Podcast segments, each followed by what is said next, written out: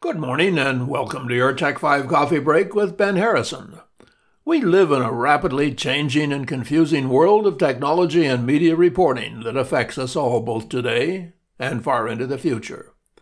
But each weekday morning, we look behind the news to give you a brief snapshot of events and trends that matter, where they originated, and where they are taking us.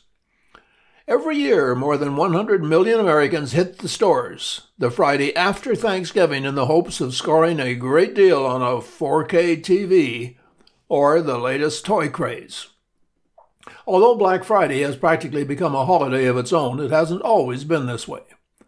For centuries, the term Black Friday was associated with the 19th century financial crisis. In 1869, two scheming Wall Street financiers bought as much gold as they could with the hopes of artificially driving up the price and selling at an astronomical profit.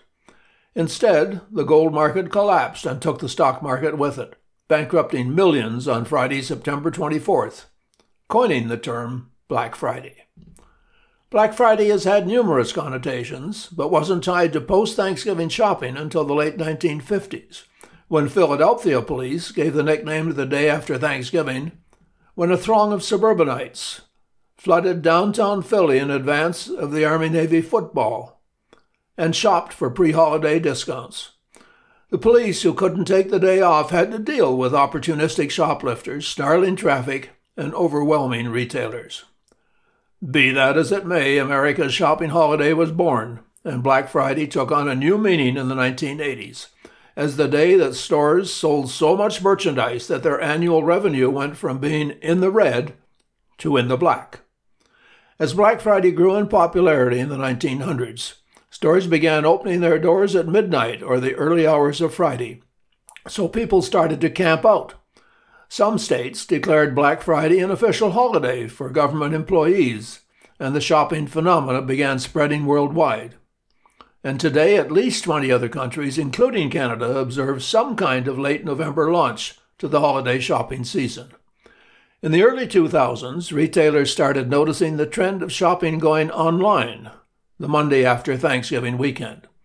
With the spread of high speed home internet and mobile connectivity, retailers jumped at the chance to extend the holiday shopping weekend, and Cyber Monday was born.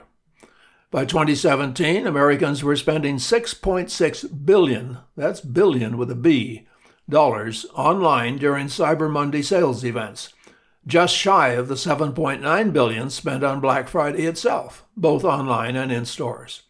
However, this is when things started getting ugly. At a mall in Utah, 15,000 shoppers overwhelmed security and employees, tearing through merchandise looking for the best doorbuster deals at a Virginia Best Buy. Shoppers got in fistfights over line jumping, and 10 people in California were injured, scrambling for 500 prize balloons. The first Black Friday death came in 2013 when frenzied shoppers in Long Island tragically trampled a Walmart employee. Not content with Black Friday and Cyber Monday, the transition of Thanksgiving weekend from a cozy family get together to a full shopping weekend when the creation of Small Business Saturday in 1911 by American Express promoted Saturday as another new shopping day by offering small businesses free online ads promoting the Buy Local theme, resulting in total Saturday sales overtaking Black Friday numbers. And by 2015, 95 million shoppers spent a total of $16 billion at local shops and restaurants. It's interesting that today marketing and advertising efforts are in full swing right here in Muskoka. I counted over 20 local advertisements in our own Doppler newspaper, all featuring Black Friday bargain messages along with countless spots on local radio. There's no doubt that America's Black Friday phenomena has and is creating incredible shopping opportunities right in our own backyard. However, best wishes for success with whatever shopping you will be doing this weekend. But caveat emptor, or let the buyer beware.